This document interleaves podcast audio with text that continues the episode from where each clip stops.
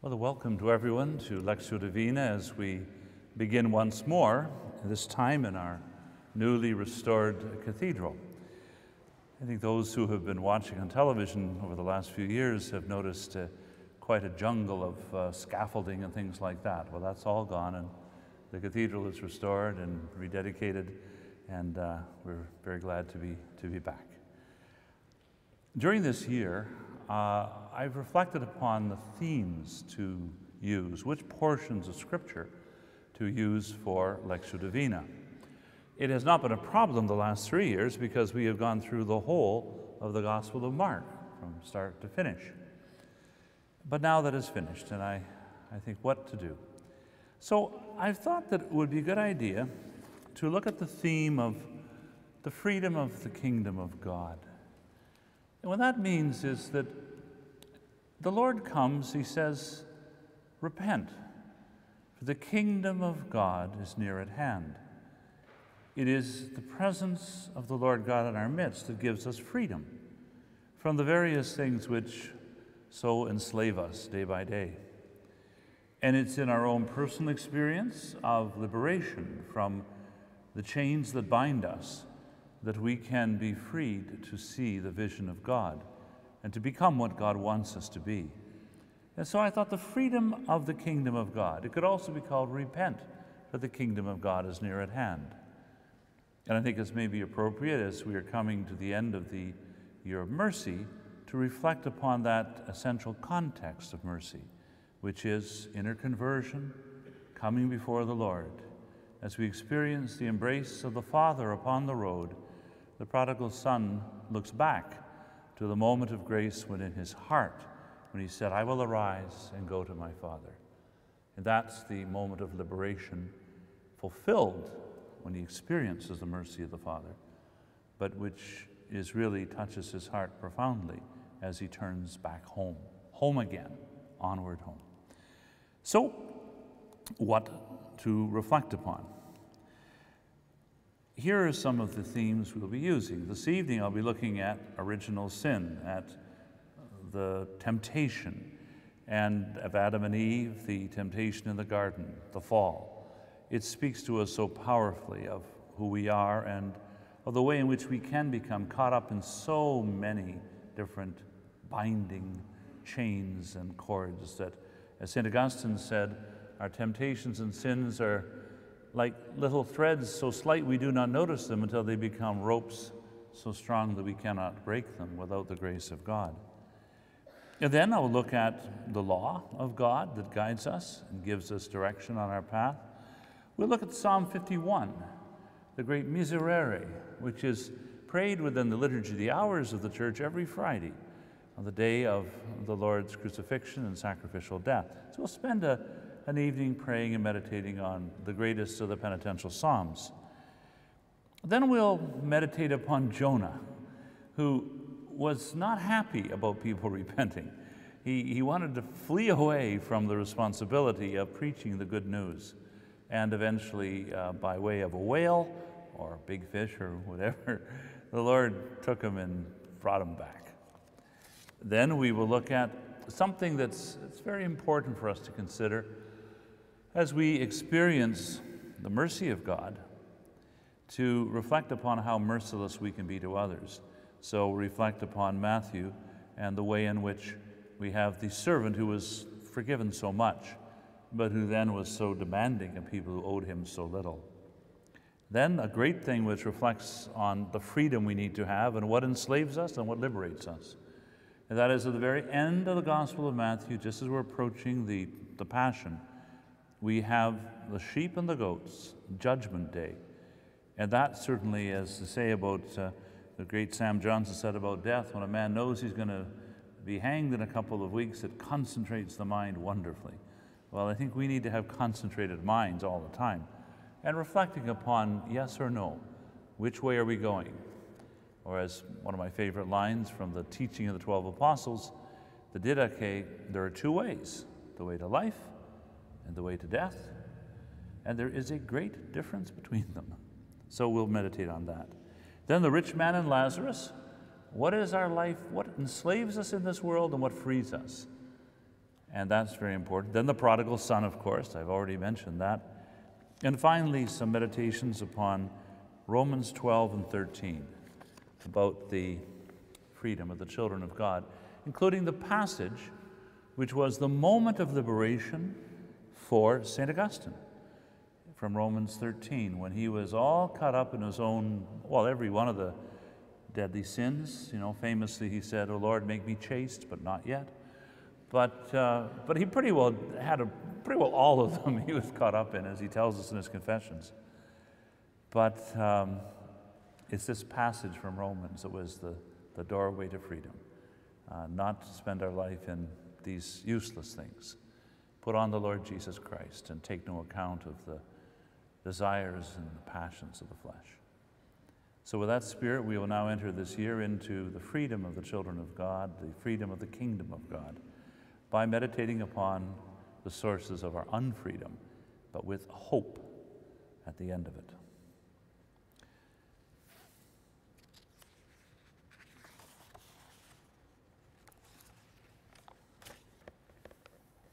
In the name of the Father, and of the Son, and of the Holy Spirit.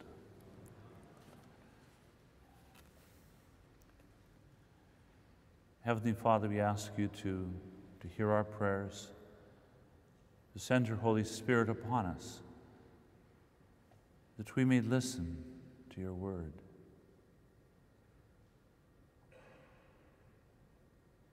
Free us from our sins, from all the burdens, and the obstacles and the false gods that block the pathway to our heart. Lord Jesus Christ, Son of God, have mercy on me, a sinner. Come, Holy Spirit, fill the hearts of your faithful, and enkindle on us the fire of your love. Send forth your Spirit, and we shall be created, and you shall renew the face of the earth. Amen. Speak, Lord. Your servant is listening.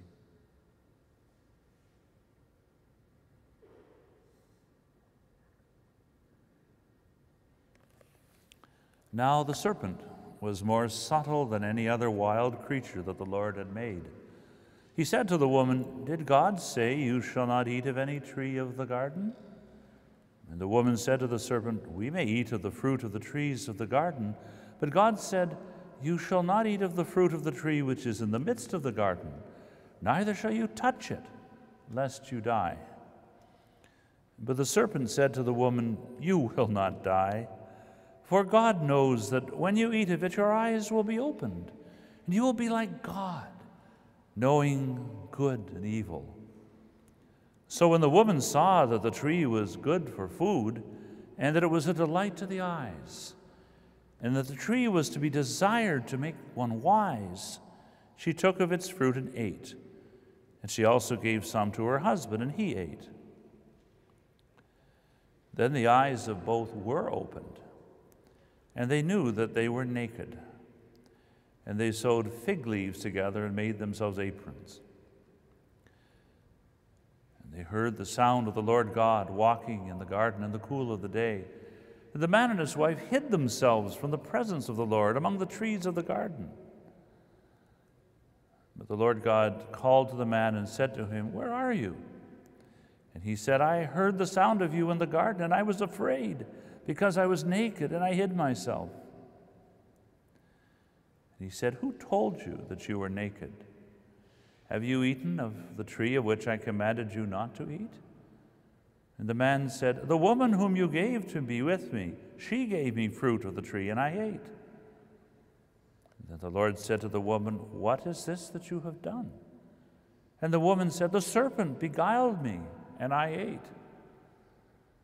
And the Lord God said to the serpent, "Because you have done this, cursed are you above all cattle and above all wild animals. Upon your belly you shall go, and dust you shall eat all the days of your life. I will put enmity between you and the woman, and between your seed and her seed. And he shall bruise your head, and you shall bruise his heel."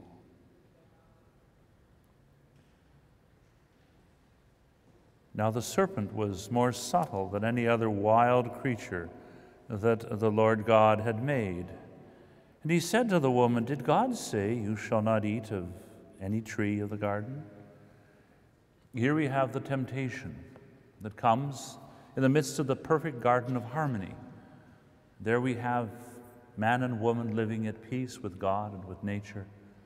And yet, into the midst of it, we have the slithering of the temptation.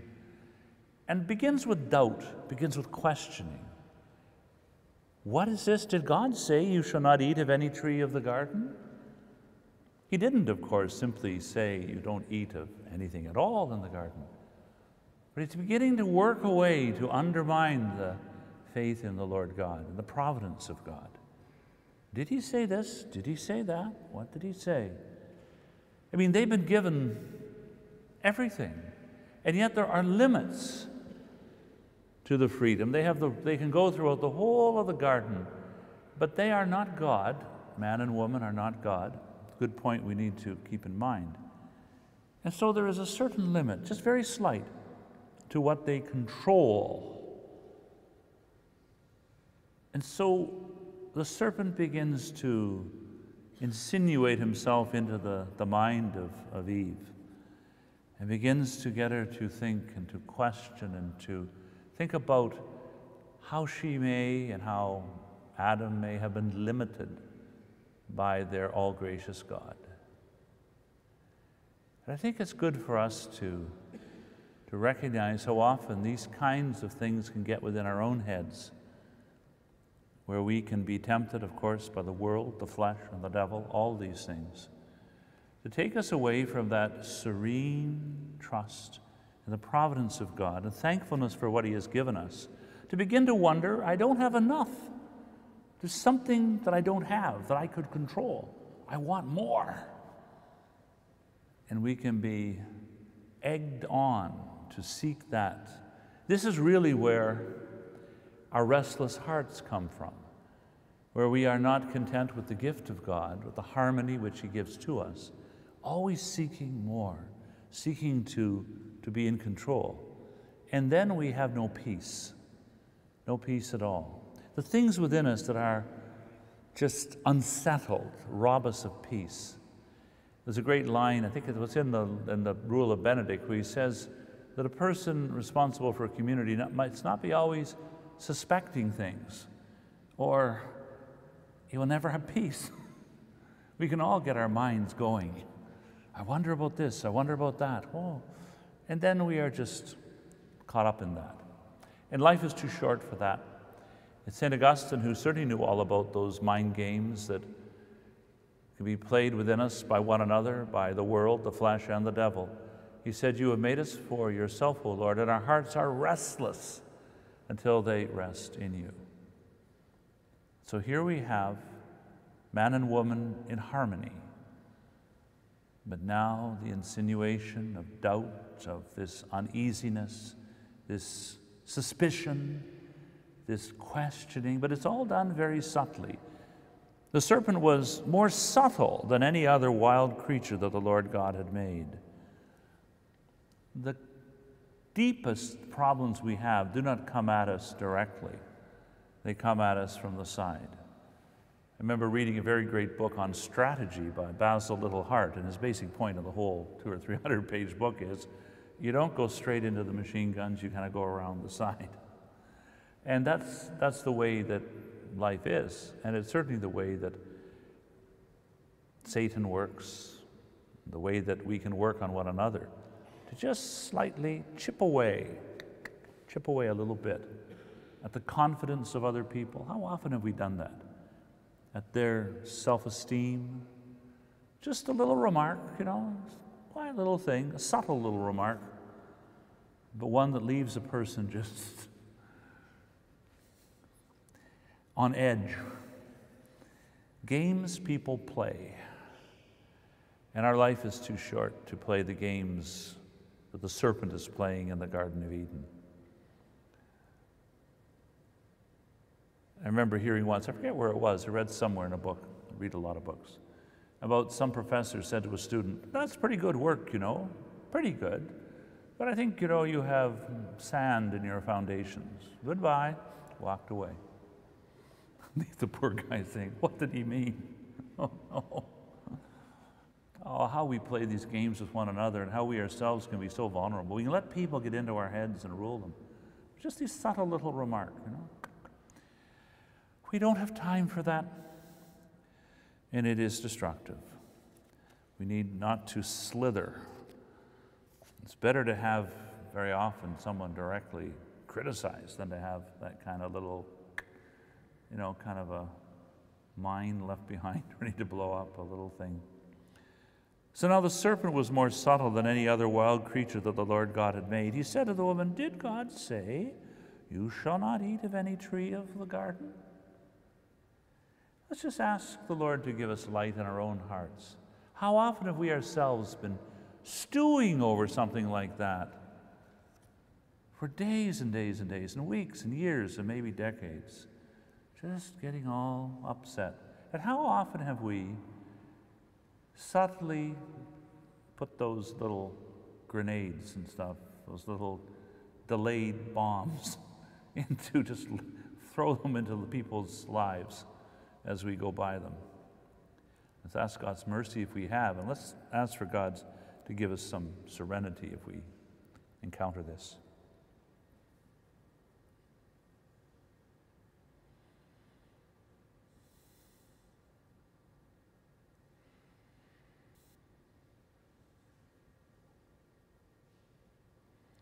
Now the serpent was more subtle than any other wild creature that the Lord God had made. And he said to the woman, did God say, you shall not eat of any tree of the garden? And the woman said to the serpent, we may eat of the fruit of the trees of the garden. But God said, you shall not eat of the fruit of the tree which is in the midst of the garden, and neither shall you touch it, lest you die. Well, that's not actually what God said. What God said in Chapter 2, verse 17 is, but of the tree of the knowledge of good and evil you shall not eat, for on the day that you eat of it you shall die. Eve has got it wrong. She says, she exaggerates what God has said. She makes it, she blows it up. She doesn't have an accurate read on what he said. He didn't say you don't even touch it. He said you don't eat of it. But she's magnified it in her head and gotten it wrong. We can do that pretty well ourselves, can't we? We don't listen. We don't listen to God, and we don't listen to one another, and that can cause us to get off track. You know, if a ship is going along, it's just a little bit off track at the beginning. It can go way off after a short time. And the woman said to the serpent, we may eat of the fruit of the trees of the garden, but God said, you shall not eat of the fruit of the tree which is in the midst of the garden, neither shall you touch it, lest you die. It's just like so often that we see this misunderstanding of the law of God very frequently. All kinds of people go for long periods of their life with a misunderstanding of what the Catholic Church teaches, the message of the Lord God of the Gospel, which we proclaim. And just a little clarification would bring a lot of peace of mind. So we got to slow down and listen, and that's true not only in listening to God, but in listening to one another. God gave us one mouth and two ears for a good purpose. We should just listen. And sometimes we don't listen because we're so caught up in what we think the other person, whether it be another person around us or God, what we think they're saying. Our own little ego gets in the way and we start creating what other people are saying. How often do we race ahead in a conversation to get our answer ready when we haven't actually listened, haven't paid attention to what is said? This can happen in a lot of ways. I remember a couple of years ago when I was in grade 13, when we had a grade 13, we had a test. I was doing the big final exam. Oh, it was a tough one. Boy, this was, everything depended on it pretty well. And so I was amazed at how I got through the test quicker than everybody else. I was astonished. I walked out of the room thinking, well, gee, that wasn't that bad. And then at the end, outside, they were, finally the people came out and said, whoa, that last question about such and such was really difficult, wasn't it? And I said, what last question? Oh, I had forgotten to flip the paper over. There was another question. Oh my, anyway.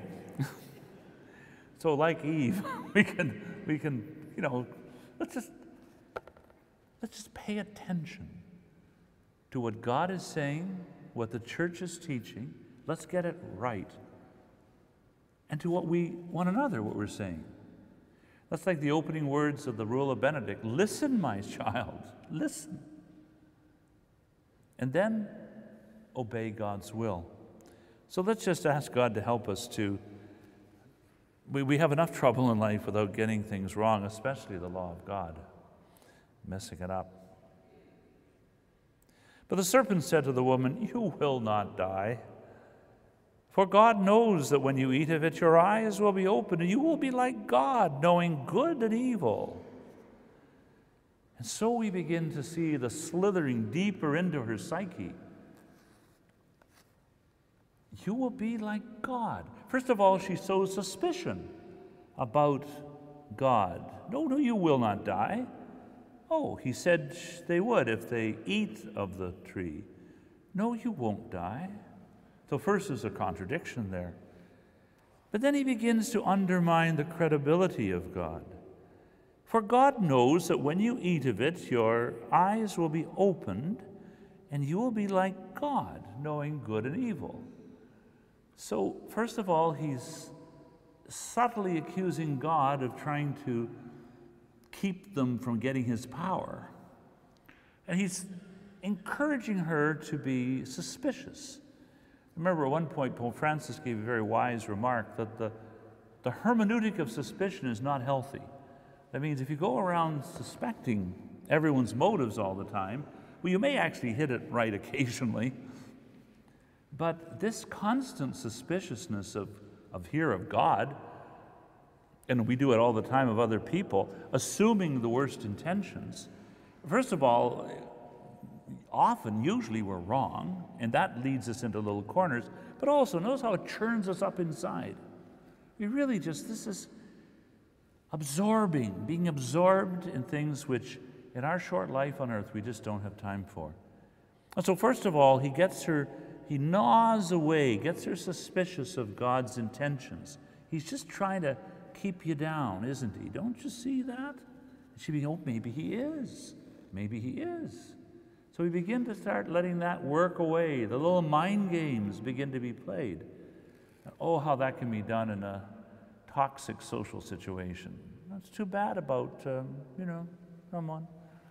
You know how often, especially very religious people, we can sometimes say, well, we really must pray for this person. It's too bad they're X, whatever it is. So sad. I wish they were. We wish them well, you know. It's unfortunate about that, whatever. Well, oh, the games we play. So we pray the Lord to help us not to be that way. For you will not die, for God knows that when you eat of it, your eyes will be opened, you will be like God, knowing good and evil. Well, he's telling the truth there. They will end up knowing everything good and evil. They're going to experience it pretty soon. But they're not going to be like God. And yet the desire to be like God is the ultimate sin. To be who we are not. A little form of it is desire to be like other people. I wish I was this person or that person. But the desire to be like God, to control every tree in the garden, to know everything, good and evil also, but apart from knowing good and evil, it means knowing everything. A to Z, everything. You will be able to have it all. And that too begins to work upon her. First, the suspicion, a little bit, maybe God's just trying to keep me down. I wonder about that. Suspicion of the motives of God. And then the desire not to let that stop me from becoming God. And those two things, that's a 1-2 punch that the serpent subtly kind of gives to her in his sneaky little way. And again, within her mind, it begins to start rotting away this corrosive effect of suspicion and ambition. You put them together, suspicion and ambition, and we have a toxic mix. It's going to blow. So let's ask the Lord to help us in that, to reflect the way that the serpent is playing with the mind of Eve.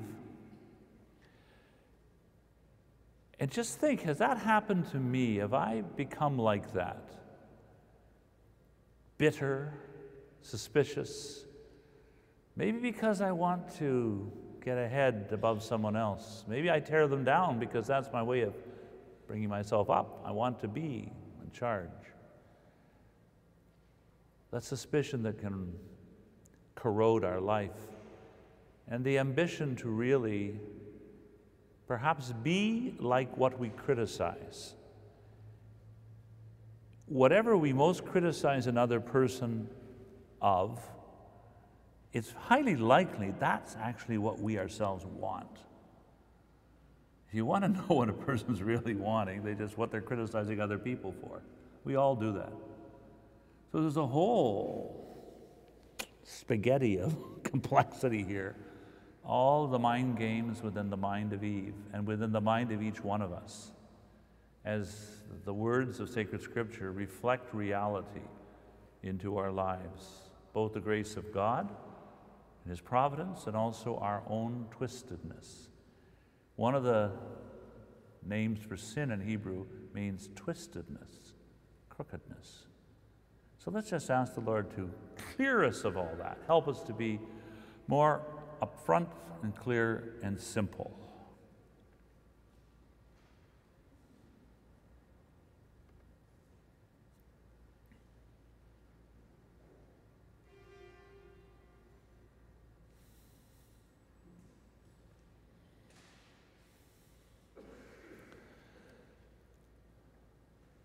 So when the woman saw that the tree was good for food and that it was a delight to her eyes, and that the tree was to be desired to make one wise, she took of its fruit and ate. She also gave some to her husband, and he ate. And look at how that goes. She's already got within her this, kind of suspicion of the one who is the Lord, and then a bit of ambition to kind of be like God, wondering maybe he's just trying to limit her. But then she begins to look at the fruit. And first of all, the real first attraction as she begins to contemplate the fruit, and we don't know what the fruit was. We always say it was, it was an apple or something. Well, we don't know. All this is the fruit. They always say the problem in the Garden of Eden is not the apple on the tree, it's the pear on the ground. But, so she starts looking, it's good for food. I want it, it's good for food. But you don't want to admit that's your real motive. And it's a delight to look at, a little more aesthetic here. And it is to be desired to make one wise.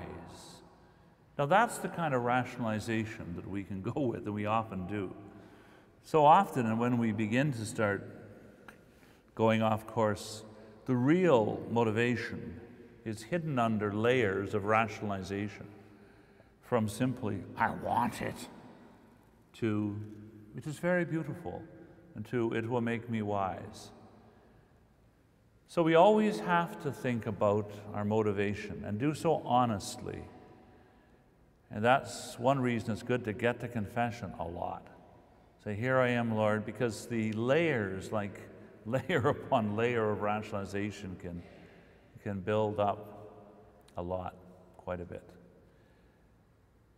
And then what do? We fool ourselves. We cannot see ourselves as we truly are. We cannot see others. We cannot see God.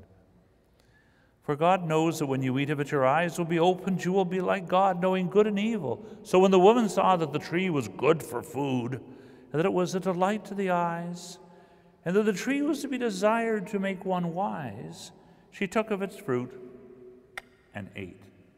Now that's the sin. It's just the last point. All this time, she's been being tempted, but being tempted is not a sin.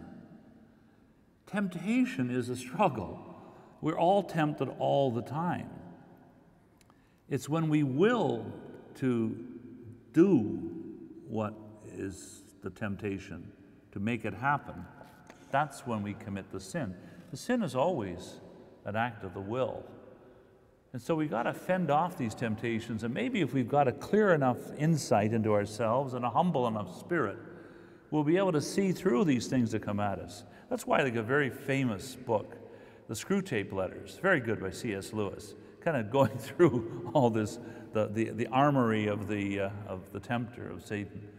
And we need to be careful to think through that, to fend off the temptations. But ultimately, the sin occurs when we act on it. And so, it's complex.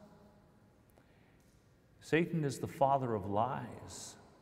It always appears charming, marvelous. I remember reading the Brother Cadfell stories. It's wonderful detective stories from the Middle Ages. When I've read about 20 of them. And finally, about the 19th one, I figured out the formula.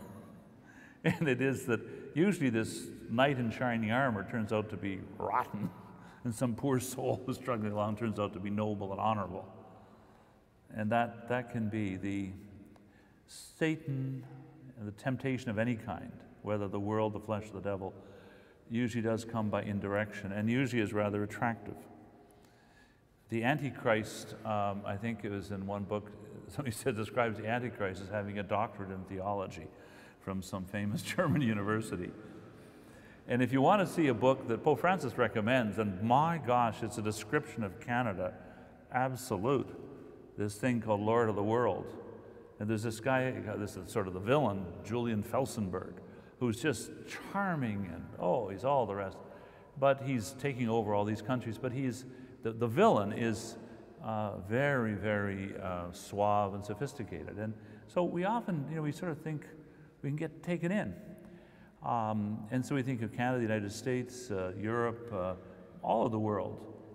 We are very vulnerable to being taken in, not so much by people who might seem superficially negative, but by people sometimes we can really deceive other people. So let's pray to have the wisdom to see it,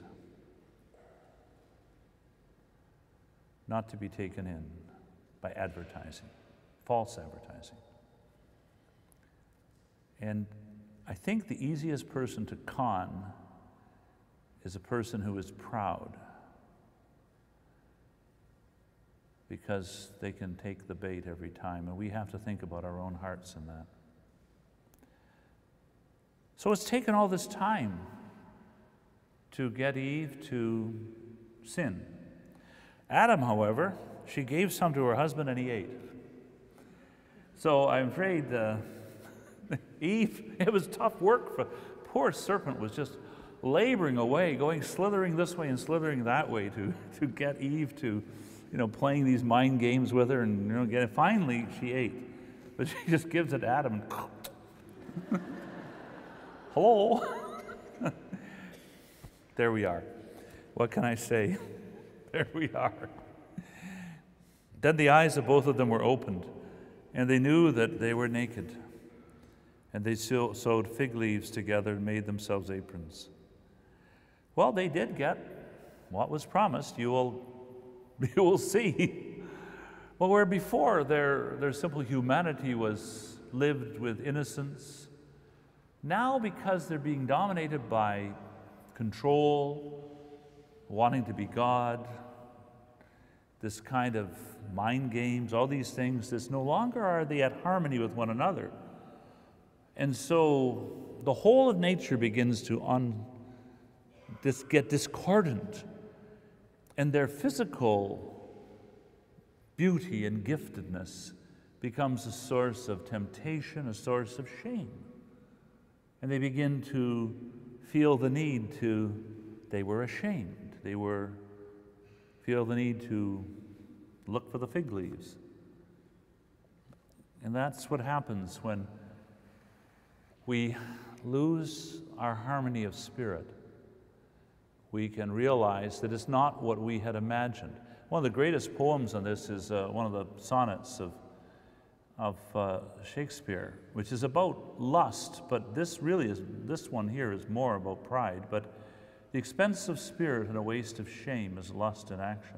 And as you go through it bit by bit, you see the whole thing worked out just the way, in a sense, of development further of this portion of Scripture. And they heard the sound of the Lord God walking in the garden in the cool of the day, and the man and his wife hid themselves from the presence of the Lord among the trees of the garden. But the Lord God called to the man and said to him, "Where are you?" And he said, "I heard the sound of you in the garden, and I was afraid, because I was naked, and I hid myself." All was so beautiful in harmony when they humbly were accepting the gifts of God as they came day by day. But now they want it all.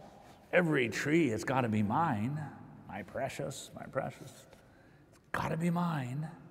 Now they're discordant with one another. They are naked and ashamed, and they're filled with fear, and are hiding in the bushes at the Lord who gave them all. One thing after another. There's a cascade of breaking down, of weakness, of discord, when we begin to get off of that path of simple obedience. There's another use of naked that is in the English mystical tradition. It speaks of prayer as a naked intent unto God. And what that means is just, here I am, Lord, I come to do your will.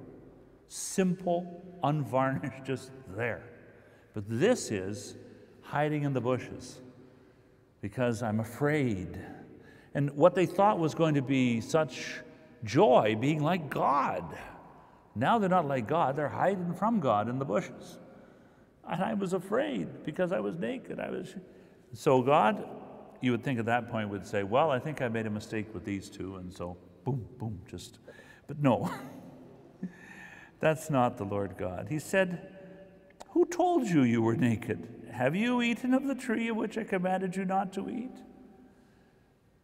He obviously is trying to help them there and trying to reach out, you know, let's get slowly to kind of touch their conscience and begin to bring them back, although it will be a long journey and we haven't come to the end of it ourselves.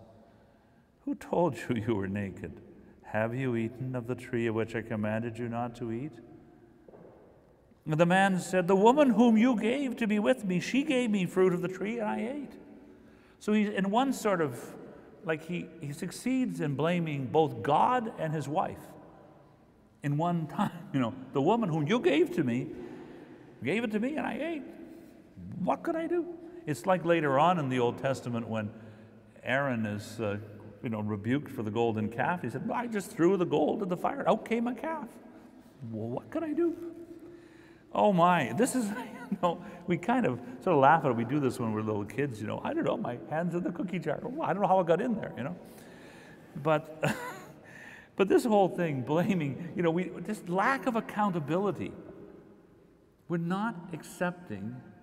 That's like there's no better line than, "Bless me, Father, for I have sinned." I have sinned. Or the prodigal son, who was so blind, so much like Adam and Eve in the first part here. And he went off and he, you know, did everything. But then he said, "I will go to my father. I will say, Father, I am not worthy to be called your son." He gets his little speech ready, but he's taking responsibility. This is the foundation for the experience of God's mercy. It is always offered by God. But for us to be able to receive it, we really do need to be accountable. And if we're not, well, it doesn't work. Because ultimately, reality bats last. You know, driving down the 401 with a blanket over the windshield is very comfortable, but it is not safe. It's cozy, but not safe. Ultimately, we have to see what's out there and what's in here. And what's in the Lord? If we can kind of play these games and these little illusions. I mean, she gave it to me, you gave it to me, that's your fault, it's her fault, it's, you know. Really? We need to simply say, I have sinned. It's my fault. I'm not going to blame somebody else. Because only when we do that are we free to receive the freedom of the children of God. Because as long as we're playing games, what's the point? Life is too short. We got to just realize there's just no time for this. That's why it's great to read the Confessions of Augustine. Oh, he was going everywhere, all these different things. Finally, he woke up and said, look, enough. I'm going to start living with integrity. And so God said to the woman, and what is this you have done? And the woman said, the serpent beguiled me and I ate. So Adam blames God and Eve. Eve blames the serpent. The poor serpent's left there. There we are.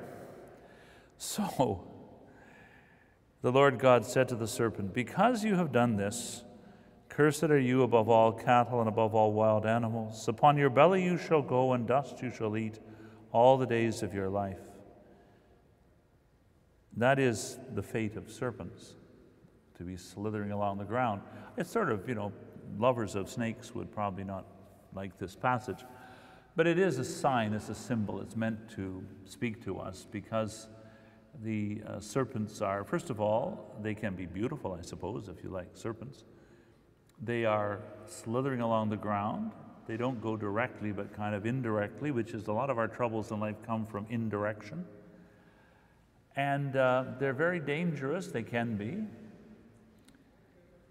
Indirect and dangerous. That's a pretty good description of what causes us a lot of trouble in life. Subtle and dangerous. Whenever we have people in the world we deal with who are subtle and dangerous, watch out. And a serpent sort of visually symbolizes that, although I don't want to be, you know, down on serpents. But the serpent is a perfect sign and symbol of those slithery things, which we really have to just get away from that, or we will go down on the ground. I will put enmity between you and the woman, between your seed and her seed. He shall bruise your head, and you shall bruise his heel. The seed, the descendant of Adam and Eve, is, of course, Christ the Lord, who will conquer the serpent in the sense of the power of evil and the power of Satan, the power of the world, the flesh, and the devil. And in the course of it, his heel will be bruised. It's not an easy thing, but the serpent's head will be crushed. The strife is o'er, the battle won, now is the victory begun. And that's what we're in right now. This is the world we're in, where the battle is continuing. And yet, the victory is of Christ our Lord. Salvation is of Christ the Lord. But that doesn't mean that we do not yet have still the serpent, the dragon, is still flailing around. That's what a theme that's picked up in chapter 12 of the book of Revelation, which is the symbol of this cathedral and of our archdiocese. The dragon, against a pattern of harmony of white and red diamonds of different combinations, but in harmony, but against it, the head of the dragon, and through the dragon, the sword, which is the victory of Christ. But the dragon still flails his tail, and the serpent still has venom in the fangs. But we do not fear that, but we must fight that, whether we see it in the world outside of us or in the way it can insinuate into our hearts. We must fight that with confidence in the presence and the providence of God, in the strength which we receive from Christ our Lord, which is represented to us, especially here in this place, by Michael. The statue is behind the cathedral here, whose symbol is on fighting the dragon, is on the crest of our basilica and our cathedral. And in the prayer that I want everyone to be praying a lot, and I think at the end of Mass is a good time to do it. It speaks to us of what Leo XIII, the great Pope, said in the latter part of the 19th century, when he saw what was lying ahead. This kind of evil we see that is just cascading outward from this experience we see here. And so he wrote the great prayer. Say, Michael the Archangel, defend us in this day of battle. Be our protection against the wickedness and snares of the devil. May God rebuke him, we humbly pray, and do thou, O Prince of the heavenly host, by the power of God, thrust into hell Satan and all the evil spirits who prowl through the world seeking the ruin of souls. Now the serpent was more subtle than any other wild creature that the Lord God had made. He said to the woman, "Did God say, 'You shall not eat of any tree of the garden?'" And the woman said to the serpent, "We may eat of the fruit of the trees of the garden, but God said, 'You shall not eat of the fruit of the tree which is in the midst of the garden, neither shall you touch it, lest you die.'" But the serpent said to the woman, "You will not die, for God knows that when you eat of it, your eyes will be opened. You will be like God, knowing good and evil." So when the woman saw that the tree was good for food, and that it was a delight to the eyes, and that the tree was to be desired to make one wise, she took of its fruit and ate.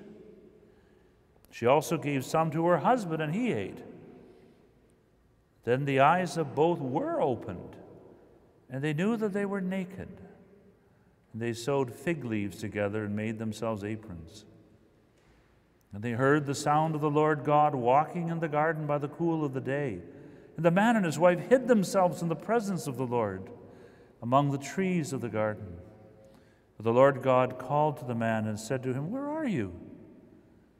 And he said, "I heard the sound of you in the garden, and I was afraid, because I was naked, and I hid myself."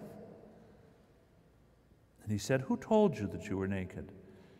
Have you eaten of the tree of which I commanded you not to eat?" And the man said, "The woman whom you gave to me, be with me. She gave me the fruit of the tree, and I ate." Then the Lord God said to the woman, "And what is this that you have done?"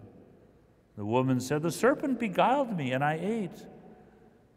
And the Lord God said to the serpent, "Because you have done this, cursed are you above all cattle and above all wild animals.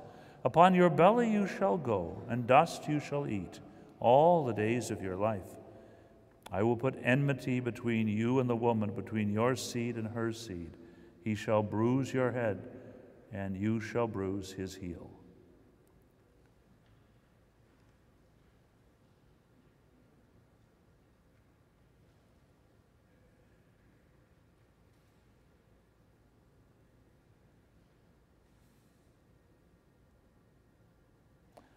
Our Father, who art in heaven, hallowed be thy name. Thy kingdom come, thy will be done on earth as it is in heaven. Give us this day our daily bread, and forgive us our trespasses, as we forgive those who trespass against us. And lead us not into temptation, but deliver us from evil. Amen. Hail Mary, full of grace, the Lord is with thee. Blessed art thou among women, and blessed is the fruit of thy womb, Jesus. Holy Mary, Mother of God, pray for us sinners, now and at the hour of our death. Amen. Glory be to the Father, to the Son, and to the Holy Spirit, as it was in the beginning, is now, and ever shall be, world without end. Amen. In the name of the Father, and of the Son, and of the Holy Spirit. Amen.